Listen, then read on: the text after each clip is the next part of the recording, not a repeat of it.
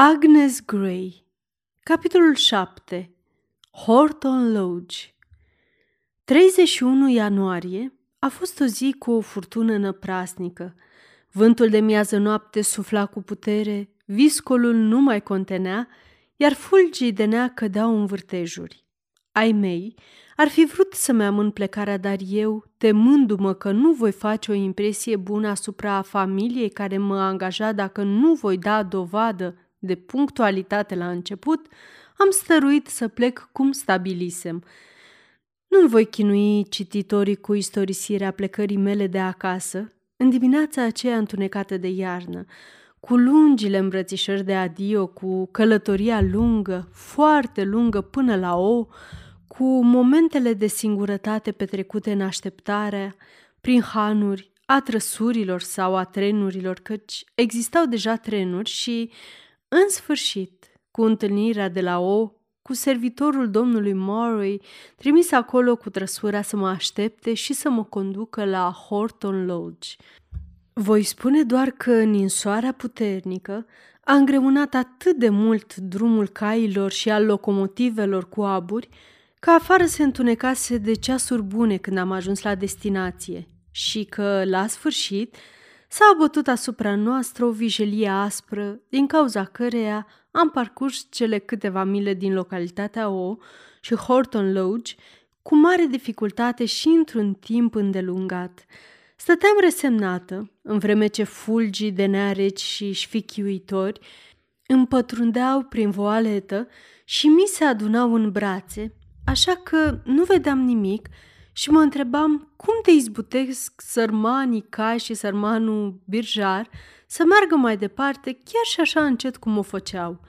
Am înaintat a nevoie, în cel mai fericit caz trecurându-ne, dar în cele din urmă ne-am oprit. Birjarul a chemat pe cineva care a descuiat și a desțepenit balamalele scârțâitoare, a ceea ce părea a fi niște porți care dau într-un parc. Apoi, am înaintat pe o alee mai netedă, pe care, din când în când, deslușeam câte o grămadă imensă de zăpadă sclipind în beznă, crezând că este vorba despre un copac încărcat de omăt.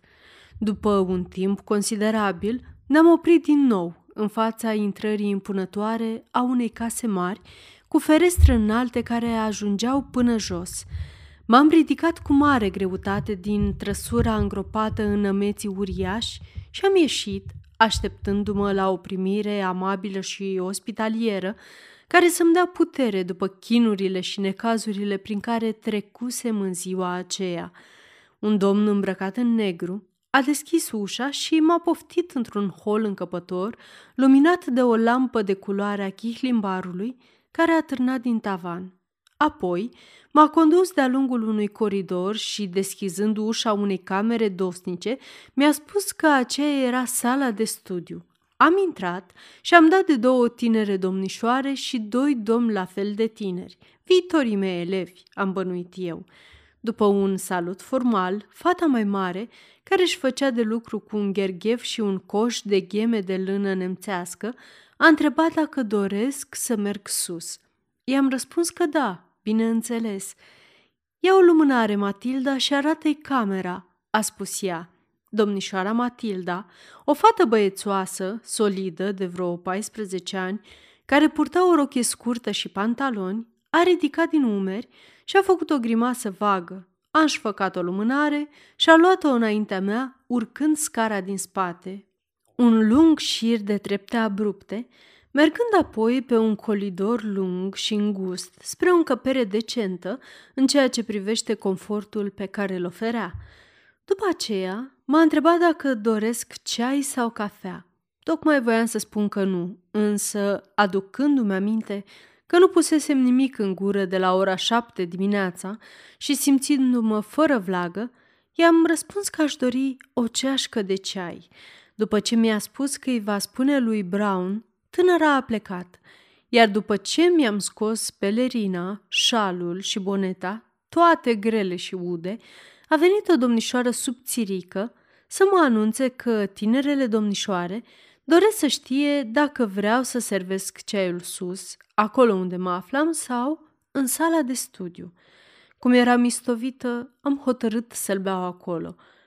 Ea s-a retras și după un timp s-a întors cu o tăviță cu o ceașcă de ceai pe care a așezat-o pe scrinul folosit și pe post de toaletă. După ce i-am mulțumit respectuos, am întrebat la ce oră trebuie să mă trezesc dimineața. Tinerele domnișoare și tinerii domni iau micul dejun la opt și jumătate, doamnă, mi-a spus. Se trezesc de vreme, dar, fiindcă rare ori fac lecții înainte de masa de dimineață, socotez că se cuvine să vă treziți în jurul orei șapte.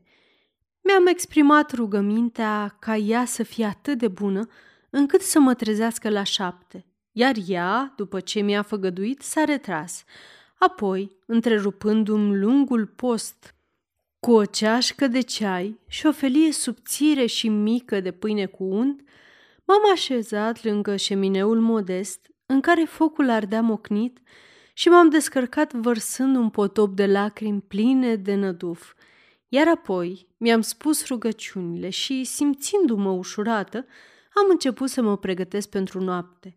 Descoperind că niciuna dintre valizele mele nu ajunsese sus, m-am apucat să caut clopoțelul, dar neizbutind să găsesc nici urmă de așa ceva în niciun cotlon al odăii, am luat lumânarea și m-am aventurat pe coridorul lung, apoi am coborât scările abrupte, pornind într-o adevărată căutare. Întâlnindu-mă pe drum cu o doamnă bine îmbrăcată, i-a spus ce doresc, însă nu fără a șovăi, fiindcă nu eram sigură dacă este una dintre servitoarele mai importante sau chiar doamna Murray. Aceasta este o înregistrare Cărțiaudio.eu. Pentru mai multe informații sau dacă dorești să te oferi voluntar, vizitează www.cărțiaudio.eu. Toate înregistrările Cărțiaudio.eu sunt din domeniu public.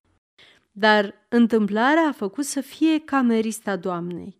Având aerul că îmi face o favoare ieșită din comun, s-a angajat că va avea grijă să mi se trimită sus obiectele personale și când m-am întors în cameră, am așteptat și mi-am pus întrebări vreme îndelungată, temându-mă că uitase sau nu interesase să-și țină făgăduiala și neștiind dacă să mai aștept, să mă culc sau să cobor încă o dată, așa că mi-a venit inima la loc când, în cele din urmă, mi-au ajuns la ureche glasuri și râsete, însoțite de un târșii de picioare care pășeau pe coridor. După aceea, o servitoare cu înfățișare aspră și un bărbat mi-au adus bagajul, dar niciunul nu mi-a arătat nici urmă de respect. După ce au plecat, am închis ușa și mi-am despachetat lucrurile, apoi m-am culcat destul de bucuroasă pentru că și mintea și trupul îmi erau istovite.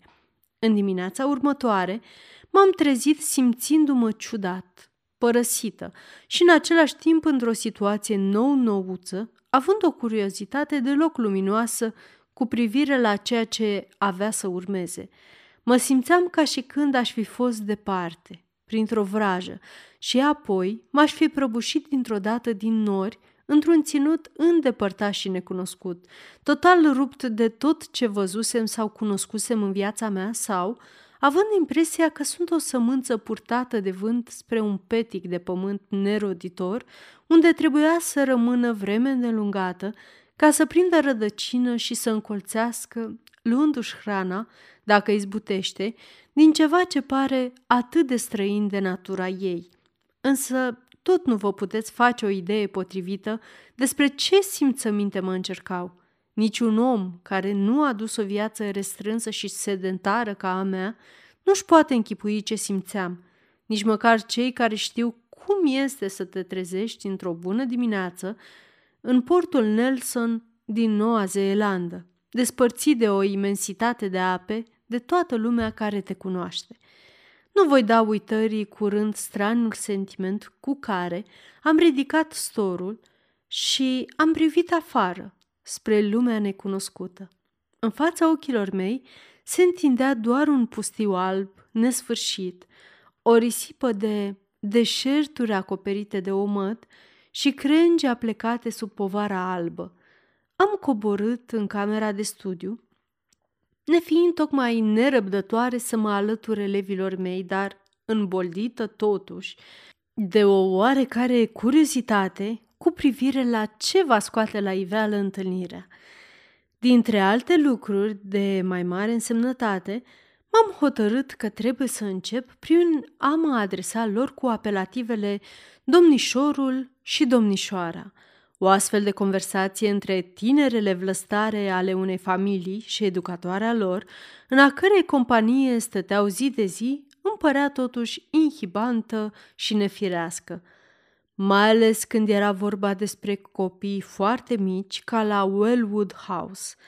Dar și acolo faptul că le spuneam pe nume micuților familiei Blomfield fusese considerat dovada unei libertăți jignitoare, iar părinții au avut grijă să-mi arate opinia lor, referindu-se la propriile odrasle ca fiind domnișorul și domnișoara atunci când îmi vorbeau – Însă a trecut multă vreme până am deslușit aluzia, căci chestiunea mi se părea absurdă. Iar acum eram hotărâtă să fiu mai înțeleaptă, așa că încă de la început am adoptat o atitudine convențională în ideea că aceasta era dorința familiei.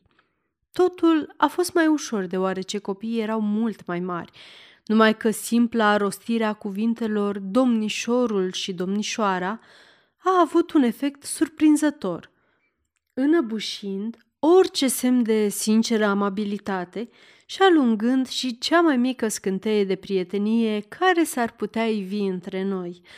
Însă, cum nu sunt a idoma lui Dogberry și inima nu-mi dă ghes să plictisesc cititorul cu toate istorisirile mele, nu-i voi povesti în amănunt toate descoperirile și faptele săvârșite în ziua aceea și în următoarea, fără îndoială că cititorul va fi mulțumit pe deplin cu o scurtă prezentare a diversilor membri ai familiei și cu o imagine de ansamblu a primului an din cei doi pe care i-am petrecut printre ei. Să începem cu capul familiei.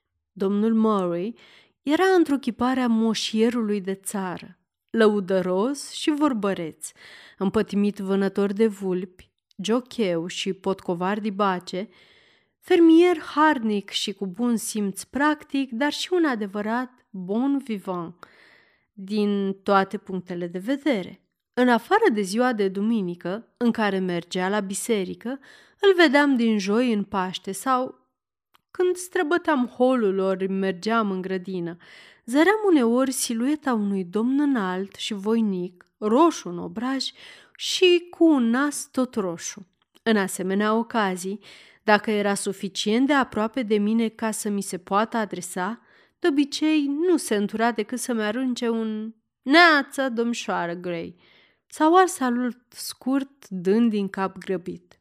De multe ori îi auzeam de departe râsul zgomotos, iar deși mai multe ori îl auzeam înjurând și vărsând sudălmi asupra valeților, a grăjdarului, a vizitiului sau asupra altui sărman angajat.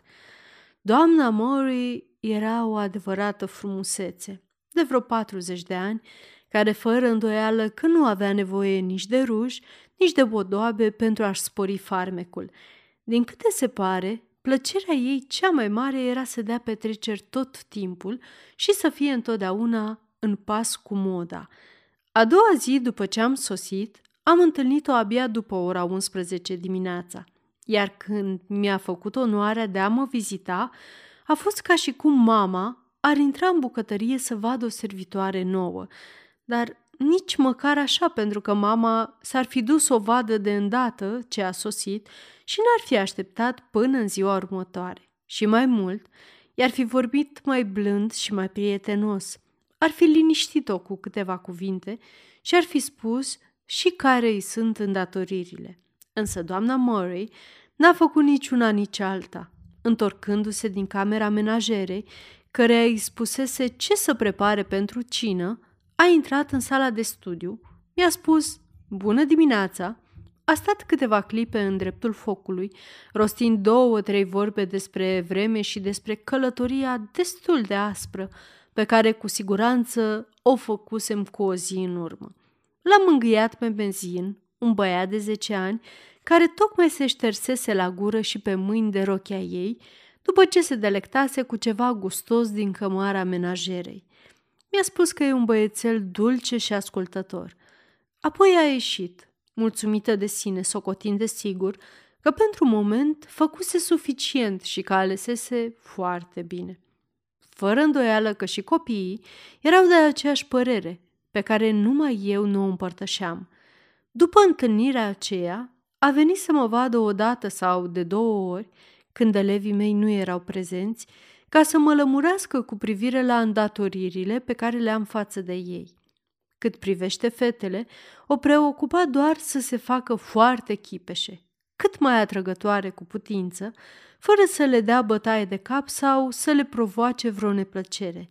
Iar eu trebuia să mă comport ca atare, să le ajut să studieze și să-mi dau silința să mă fac plăcută, să le educ și să le șlefuiesc, astfel încât ele să nu fie nevoite să se străduiască niciun pic, iar eu să nu recurg la autoritate.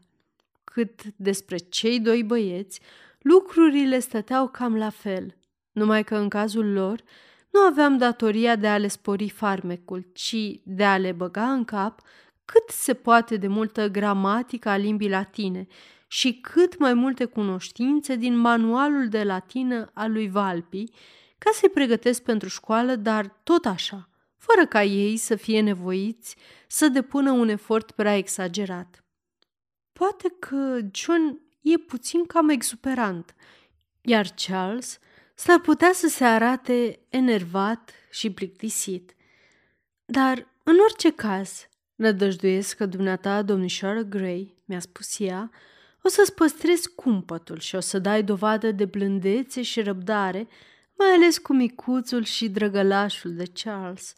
E din cale afară de nervos și de sensibil, obișnuit să fie tratat cu cea mai mare afecțiune. Mă scuzi că-ți mărturisesc astfel de lucruri, dar adevărul este că toate guvernantele de până acum, chiar și cele mai bune, au fost lipsite de așa ceva – Copiii au nevoie de duhul blândeții despre care Sfântul Matei sau nu știu care sfânt zice că e mai bun decât orice podoabă. Știi la ce pasaj mă refer, că ești fică de preot, dar nu mă îndoiesc că ne vei mulțumi în privința aceasta și în toate celelalte. Și ține minte că în orice împrejurare, când tinerii necopți fac ceva ce nu se cuvine, dacă nu se lasă convinși și dacă mustrarea blândă nu dă roade, trebuie să-l trimiți pe unul dintre ceilalți să vină să-mi dea de veste. Eu le pot vorbi mai direct decât se cuvine să le vorbești dumneata. Și să-i faci cât mai fericiți, domnișoară Grey, îndrăznesc să spun că astfel totul va fi bine. Am băgat de seamă că, în vreme ce doamna Morey Ținea atât de mult la liniștea și la fericirea copiilor ei, vorbind necontenit despre ea, despre fericirea mea, nu a rostit niciun cuvânt niciodată, cu toate că micuții erau la ei acasă, în sânul familiei, pe când eu eram o străină printre străini și nu cunoșteam lumea atât de bine încât să nu mă surprindă o asemenea anomalie. Domnișoara Murray Altfel spus, Rosalie avea în jur de 16 ani când am venit eu și era neîndoios foarte chipeșă. În următorii doi ani trupul i s-a împlinit, alura i-a devenit grațioasă, iar manierele i s-au șlefuit așa că s-a făcut nespus de frumoasă. Era înaltă și subțire, dar nu slabă. Trupul ei era desăvârșit și sănătatea îi era înfloritoare. Părul, pe care îl purta în bucle lungi și bogate, era șaten deschis și bătea în blond. Ochii îi erau de un albastru pal, atât de limpe și de strălucitori, că puțin și-ar fi dorit să fie mai închiși la culoare. Astfel, trăsăturile îi erau delicate, dar nu tocmai regulate și nici ieșite din comun. Cu toate acestea era fără îndoială o fată încântătoare – și mi-aș dori să pot spune același lucru despre minte și despre firea ei. Dar să nu credeți că voi face dezvăluiri îngrozitoare. Era plină de viață, zglobie și putea fi foarte drăguță cu cei care îi fac pe plac. În ce mă privește, la început a fost rece și îngânfată, apoi obraznică și autoritară, dar încet încet a renunțat la aere și, în timp, s-a atașat de mine cât de mult se putea atașa cineva ca ea de o persoană cu firea mea și de condiția mea. A rare ori se întâmpla să uite mai mult de o jumătate de oră, că sunt doar o angajată și nu mai fica unui diacon sărac. Totuși, socotesc că, în general, mă respecta mai mult decât își dădea seama, fiindcă eram singura din casă care propovăduia bunele moravuri, care de obicei spunea adevărul și se străduia să pună îndatorirea mai presus de alte probleme personale. Neîndoios că nu fac această mărturisire ca să mă fălesc, ci ca să arăt nefericita stare în care se afla familia, căreia îi slujeam la vremea aceea. Și la nimeni altcineva din familie nu regreta mai amarnic lipsa de principii ca la domnișoara Murray, nu fiindcă prinsesem drag de ea, ci pentru că era atât de agreabilă că, în ciuda cusururilor pe care le avea, chiar îmi era pe plac atunci când nu-mi stârnea indignarea sau când îmi punea la încercare stăpânirea de sine, fiindcă prea își dădea rama pe față. Însă cusururile, îmi spuneau eu zadarnic, erau mai degrabă roadele educației decât ale firii ei. Niciodată nu i se spusese care este deosebirea dintre bine și rău. Asemenea fraților și surorilor ei, avusese voie încă din pruncie să chinuiască doicile, guvernantele și slujnicele. Nu fusese învățată să-și țină în frâu pornirile, să-și stăpânească firea sau dorințele sau să renunțe la propria plăcere de dragul altora. Fiind bună din fire, nu era niciodată brutală sau ursuză, însă, cum era mereu îngăduitoare și nu-i păsa de rațiune, adesea era supărăcioasă și capricioasă. Însă mintea ei nu era nici pe departe sclipitoare. Avea o anumită inteligență, era receptivă și avea ceva talent la muzică și la limbi străine, însă până la 15 ani nu-și bătuse capul să învețe nimic, după care dorința de a-și etala farmecul i-a acaparat facultățile cu care era înzestrată, determinând-o să se îngrijească însă numai de înfățișare. La sosirea mea, situația era aceeași. Totul era la pământ, în afară de franceză, germană, muzică, dans, lucruri de mână și puțin desen – atât cât să se dea în spectacol, străduindu-se cât mai mult cu putință, căci, de regulă, elementele principale erau desenate de mine. În ceea ce privește muzica, pe lângă educația pe care i-o dădeam eu, beneficia de ore cu cel mai bun maestru din acel ținut rural și a devenit fără îndoială foarte iscusită la muzică, dar și la dans. E adevărat că muzicii îi dedica prea mult timp Așa că eu, ca guvernantă, i-am atras atenția deseori, dar mama ei socotea că dacă ei îi place, nimic nu e prea mult ca să ajungi să stăpânești o artă atât de măgulitoare. Despre cum stătea cu lucrul de mână, m-a edificat ea și am băgat și eu de seamă unele lucruri, dar nici nu m-am dumirit bine că m-am trezit că mă folosea deja în fel și chip. Partea cea mai plictisitoare o arunca pe umerii mei, întinsul ramelor, prinderea pânzei, sortarea lânei și a fiarelor de mătase, începerea lucrului, numărarea punctelor, corectarea greșelilor și încheierea pieselor de care se plictisea. La 16 ani, domnișoara Murray era o adevărată ștrengăriță, dar nu mai mult decât era firesc la o fată de vârsta ei. Dar la 17, această plecare, ca și toate celelalte, a început să se prefacă în patimă dominantă și în curând a devenit o ambiție mai puternică decât orice de a ispiti pe reprezentanții sexului opus și de a-i ului cu farmecele ei. Însă am vorbit îndeajuns despre ea. Acum haideți să privim spre sora ei. Domnișoara Matilda Murray era un băiețoi autentic despre care nu e mare lucru de spus. Era mai mică decât sora ei cu doi ani și jumătate. Trăsăturile erau mai puțin delicate, iar culoarea pielii mai închisă. E cu neputință să se transforme într-o femeie arătoasă, dar avea oase mult prea mari pentru a fi considerată o fată drăguță, dar, în momentul acela, nici că îi păsa prea mult de acest lucru. Rosalie știa care sunt farmecele și le credea mai grozave decât erau, prețuindu-le mai mult decât s-ar fi cuvenit. Matilda era mulțumită de sine, dar pe bunele maniere nu prea punea preț.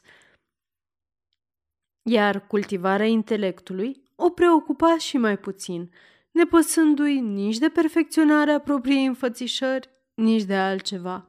Făcea astfel încât modul în care își învăța lecțiile și exersarea la muzică să arunce în brațele disperării orice guvernantă. Deși avea de îndeplinit sarcini ușoare și de scurtă durată, atunci când și le îndeplinea, nu făcea decât să bombăne câte ceva și să facă totul de mântuială. De regulă, o apuca în momentele cele mai nepotrivite și într-un mod care ei nu era de ajutor deloc iar pentru mine nu era nici pe departe satisfăcător. La muzică exersa câte o amărâtă de jumătate de oră, când nu făcea decât să zdrângăne îngrozitor, timp în care nu mă cruța niciun pic, fie pentru că o întrerupeam ca să o corectez, fie pentru că nu o întrerupeam chiar înainte să greșească sau, din cine știe ce alt motiv, la fel de absurd. Odată sau de două ori m-am încumetat să o mustru cât se poate de serios pentru atitudinea ei fără noimă. Dar mama ei mi-a reproșat aspru acest lucru, așa că m-am convins că, dacă vreau să-mi păstrez slujba, trebuie să o las pe domnișoara Matilda să facă totul după pofta inimii. Când se isprăveau lecțiile, de obicei se isprăvea și proasta ei dispoziție. Când își călărea poneiul plin de viață, când se juca cu câinii sau cu frații și surorile ei și mai ales cu John, mult îndrăgitul ei frate, zburda fericită peste poate.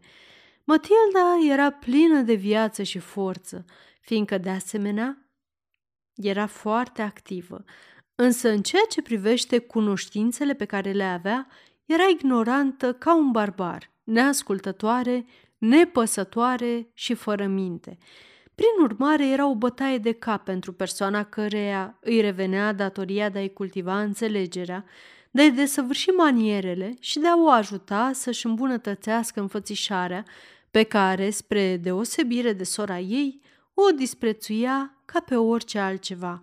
Mama ei cunoștea numai în parte defectele și mi-a dat o mulțime de lecții despre cum ar trebui să încerc să-i formez gustul – să mă străduiesc să trezesc la viață frivolitatea ei adormită și, recurgând la măestrite lingușeli insinuante, să-i atrag atenția asupra acelor lucruri la care se cuvenea să fie atentă, ceea ce eu nu făceam, să o pregătesc și să-i netezesc drumul spre învățătură, până ce avea să-l prindă din zbor, fără a se strădui câtuși de puțin, lucru pe care nu-l puteam face pentru că nimeni nu poate învăța nimic dacă nu se străduiește niciun pic.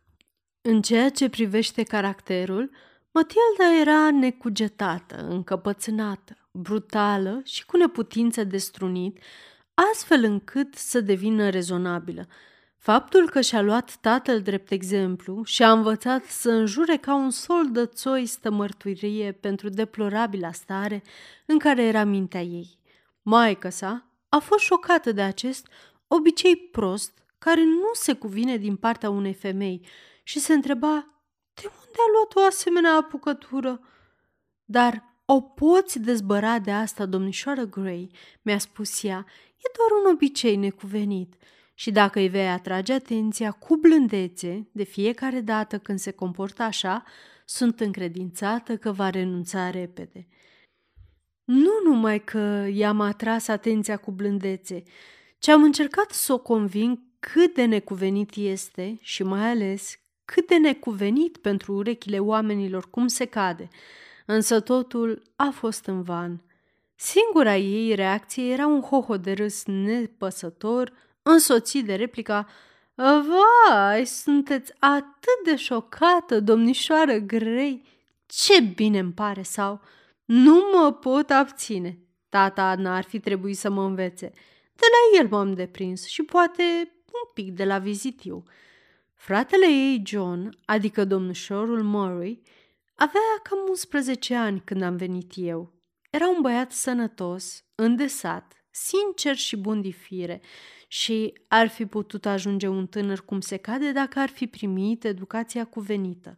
Dar atunci nu era mai manierat decât un urs din pădure, lăudăros, neascultător, lipsit de scrupule, neștiutor și cu neputința de educat, cel puțin pentru o guvernantă supravegheată îndeaproape de mama lui. Poate că la școală învățătorii îl puteau ține în frâu mai bine, căci a fost trimis la școală pentru un an spre marea mea eliberare. Este adevărat că în materie de limba latină cunoștințele lui erau inadmisibil de puține și la fel de puțin știa și despre lucrurile mai de folos, dar de obicei mai neglijate și fără îndoială că întreaga situație era pusă pe seama unei învățătoare neștiutoare care se angajase să înfăptuiască ceea ce nu era deloc în stare, iar de fratele lui n-am scăpat decât un an mai târziu, când și el a fost expediat, dovedindu-se de o ignoranță la fel de rușinoasă. Domnișorul Charles era feblețea mamei lui. Era mai mic decât John cu un an și ceva, dar mult mai sfrijit la trup, mai palid, mai puțin activ și robust. Un băiat supărăcios, laș, capricios și egoist, pus numai pe rele și căruia îi stătea capul doar la minciuni, prin care nu numai că își ascundea tărășeniile, dar arunca vina asupra altora din pură răutate. Pentru mine, domnișorul Charles era o adevărată bătaie de cap. Ca să cad la pace cu el, trebuia să-mi pun răbdarea la grea încercare, iar când îl supravegheam, era și mai și. Să-l învăț ceva sau să mă prefac că-l învăț era de-a dreptul de neînchipuit. Deși avea 10 ani, nu era în stare să citească corect nici măcar un rând din cea mai ușoară carte. Potrivit principiului în care credea mama lui, Trebuia să-i se spună fiecare cuvânt în parte, înainte să apuce să șovăie sau să fie atent la ortografie. Și era interzis cu desăvârșire să-i se atragă atenția spre a-l impulsiona că alți băieți erau mai avansați, deci nu e de mirare că în cei doi ani în care am avut îndatorirea de a-l educa, progresul făcut a fost insignifiant.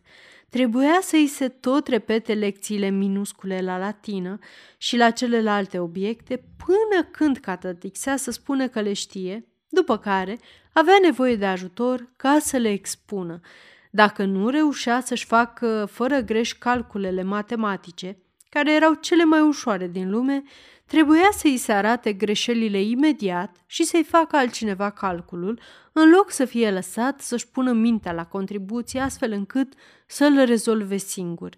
Prin urmare, nu se străduia să nu greșească. Mai mult, adesea măzgălea niște cifre la întâmplare, fără să calculeze nimic. Însă eu nu mă supuneam întotdeauna acestor reguli. Ar fi fost împotriva propriei mele conștiințe dar rare ori mă încumetam să mă abat oricât de puțin, fără să stârnesc mânia micului elev și, prin urmare, și pe a mamei lui, căreia îi povestea abaterile mele pe care le exagera din răutate sau le înflorea.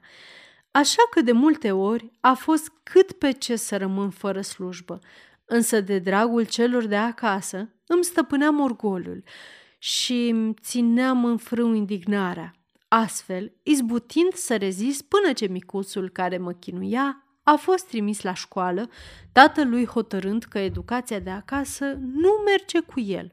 Asta e limpede. Mama lui l-a răsfățat peste măsură, iar guvernanta n-a fost în stare să-l strunească. Iată alte câteva amănunte despre Horton Lodge, după care îi sprăvesc pentru moment descrierea în spiritul adevărului. Era o casă respectabilă, superioară reședinței familiei Blomfield, atât ca vechime, cât și ca dimensiuni și grandoare. Dacă grădina nu era tocmai de bun gust, peluza era bine îngrijită, copacii tineri fiind bine protejați. Existau un pâlc de plopi înalți, o plantație de brazi, o grădină sălbatică, mare, în care zburdau căprioare, o grădină frumoasă și grație unor copaci bătrâni și falnici. Ținutul care se întindea de jur împrejur era și el plăcut. Câmpuri rodnice, pomi în floare, alei verzi, liniștite și garduri vii înțesate cu flori sălbatice. Dar pentru cineva care se născuse și crescuse printre dealurile sălbatice din... era un ținut deprimant de banal. Casa se afla la două mile de biserica din sat, așa că în fiecare dimineață de duminică, dacă nu chiar mai des, trăsura familiei se punea în mișcare. De regulă, domnul și doamna Murray socoteau că este de ajuns să se arate la biserică doar duminica, însă de multe ori copiii voiau să mai meargă odată, ca să hoinărească toată ziua și să nu facă nimic altceva. Dacă unii dintre elevii mei preferau să meargă pe jos și mă luau cu ei, era bine. Altfel, trebuia să stau în trăsură, înghesuită într-un colț, cel mai îndepărtat de fereastra deschisă, cu spatele spre cal, poziție din cauza căreia îmi era rău de fiecare dată. În caz că nu trebuia să ies din biserică în timpul slujbei, în momentele de reculegere, mă tulbura un simțământ de istovire și o senzație de rău și mă înspăimânta gândul că îmi va fi și mai rău. Și de obicei aveam o teribilă durere de cap care nu-mi dădea pace toată ziua, care, fără un asemenea chin, ar fi fost o zi de binevenită odihnă și de sfântă, liniștită relaxare. Ce ciudat, domnișoară Gray, că în trăsură vă este rău întotdeauna. Mie nu mi-e rău niciodată, a observat Miss Matilda. Nici mie, a adăugat sora ei, dar îndrăznesc să spun că mi-ar fi dacă aș sta unde stă ea. Ce loc groaznic, domnișoară Grey! Mă întreb, cum de suportați? Trebuie să suport, de vreme ce n-am de ales, i-aș fi putut răspunde, dar, din grijă față de sentimentele lor, am spus doar, nu-i nimic, drumul e scurt și, dacă nu mi se face rău în biserică, nu mă deranjează. Dacă mi se cere să fac o descriere a unei zile obișnuite, mi-ar fi foarte greu. Luam toate mesele în camera de studiu cu elevii mei când le era lor pe plac. Câteodată voiau să cineze când cina nu era gata nici pe jumătate. Alte ori o lăsau pe masă mai mult de o jumătate de oră, după care le sărea țandăra că sunt reci cartofi și că pe sosul de friptură s-au strâns broboane de grăsime. Uneori, luau ceaiul la ora patru. De multe ori se stropșeau la servitori că nu aduc ceaiul la ora cinci fix, iar când îl aduceau, ca să încurajeze punctualitatea, îl lăsau pe masă până la șapte sau opt, fără să se uite la el. Orele de studiu decurgeau cam la fel. La părerea sau la serviciile mele nu apelau niciodată. Câteodată Matilda și John erau hotărâți să-i sprăvească cu ciumata de lecție înainte de micul dejun, așa că trimiteau slujnica să mă trezească la ora cinci și jumătate fără scrupule și fără scuze. Uneori, mi se spunea să fiu gata la șase fix și după ce mă îmbrăcam în grabă, coboram numai ca să găsesc sala goală, iar după ce așteptam vreme îndelungată, descopeream că se răzgândiseră și erau încă în pat.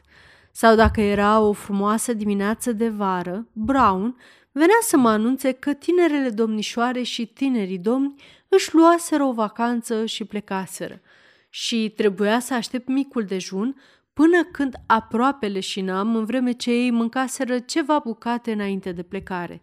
De multe ori făceam lecțiile în aer liber, obicei împotriva căruia nu aveam nimic de obiectat, numai că răceam adesea, stând pe iarba umedă, pe roa care se lăsa pe seară sau în vreun curent înșelător care pe ei nu părea să-i afecteze.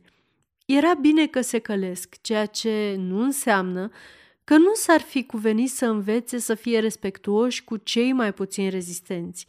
Iar eu nu m-am împotrivit niciodată dorinței lor de a sta într-un loc sau altul, fiind atât de nesăbuită încât preferam să-mi asum riscul de a suporta consecințele decât să-i supăr făcând cum vreau eu. Lecțiile și le făceau tot pe toane, iar locul și ora le alegeau după cum pofteau. Când îi instruiam sau când repetam ce au învățat, se întindeau pe canapea, se tolăneau pe covor, căscau, vorbeau între ei sau se uitau pe fereastră, iar când mă aplecam să atâț focul sau să ridic batista pe care o scăpasem, se găsea unul care să mă mustre sau să-mi spună că lui mami nu i-ar plăcea să vadă că sunteți atât de neatentă. Văzând că nici părinții, nici copiii nu dau doi bani pe guvernantă, servitorii au îmbrățișat același comportament. Deși mă puneam pe mine însă mi primejdie, le-am luat apărarea de multe ori, împotriva tiraniei și a nedreptății micilor stăpâni și stăpâne, și m-am străduit întotdeauna să le dau cât mai puțină bătaie de cap. Însă ei nu dădeau o ceapă degerată pe binele meu. Dorințele mele n-aveau parte decât de dispreț, iar îndrumările de nepăsare. Sunt convinsă că nu toți servitorii ar fi făcut la fel, dar pentru că sunt de regulă lipsiți de cunoștințe și neobișnuiți să-și pună mintea la contribuție, slujitorii urmează de îndată exemplul prost al superiorilor în ceea ce privește indiferența și socotesc că superiorilor nu făceau parte tocmai din categoria celor de calitate. Uneori mă simțeam înjosită din cauza vieții pe care o duceam și îmi era rușine să înghit atât de multe lucruri neplăcute. Câteodată aveam sentimentul că sunt o neghioabă, din vreme ce țin atât de mult la ei și mă temeam că smerenia mea creștinească lasă de dorit ca și dragostea care, îndelung rabdă, este binevoitoare, nu pismuiește, nu se laudă, nu se trufește. Dar în timp și cu răbdare situația s-a îmbunătățit puțin. Încet e drept și aproape imperceptibil. Însă am scăpat de băieți, ceea ce nu este un avantaj de neglijat, iar fetele, după cum am dat de înțeles înainte de a avea vreo influență asupra lor, s-au cumințit o idee și au început să dea semne că pun oarecare preț pe mine. Domnișoara Gray era o ființă ciudată, nu le lingușea și nici nu le lăuda, nici măcar pe jumătate din cât ar trebui. Însă, ori de câte ori avea cuvinte bune despre ele sau despre ceva ce făceau, puteau fi siguri că era sinceră. Era foarte cum se cade, liniștită și pașnică din fire, dar unele lucruri o scoteau din răbdări. E limpede că ele nu prea se sinchiseau, dar tot era mai bine să o asculte. Vorbea cu ele când era bine dispusă, fiind foarte plăcută și uneori amuzantă, spre deosebire de mami, ceea ce era o schimbare în bine. Avea propriile opinii pe orice temă și nu se abătea de la ele, opinii care erau adesea foarte obositoare. Cum întotdeauna avea în vedere ce este bine și ce este rău, dădea dovadă de un respect bizar pentru tot ce are legătură cu religia și de o preferință de neînțeles pentru oamenii buni.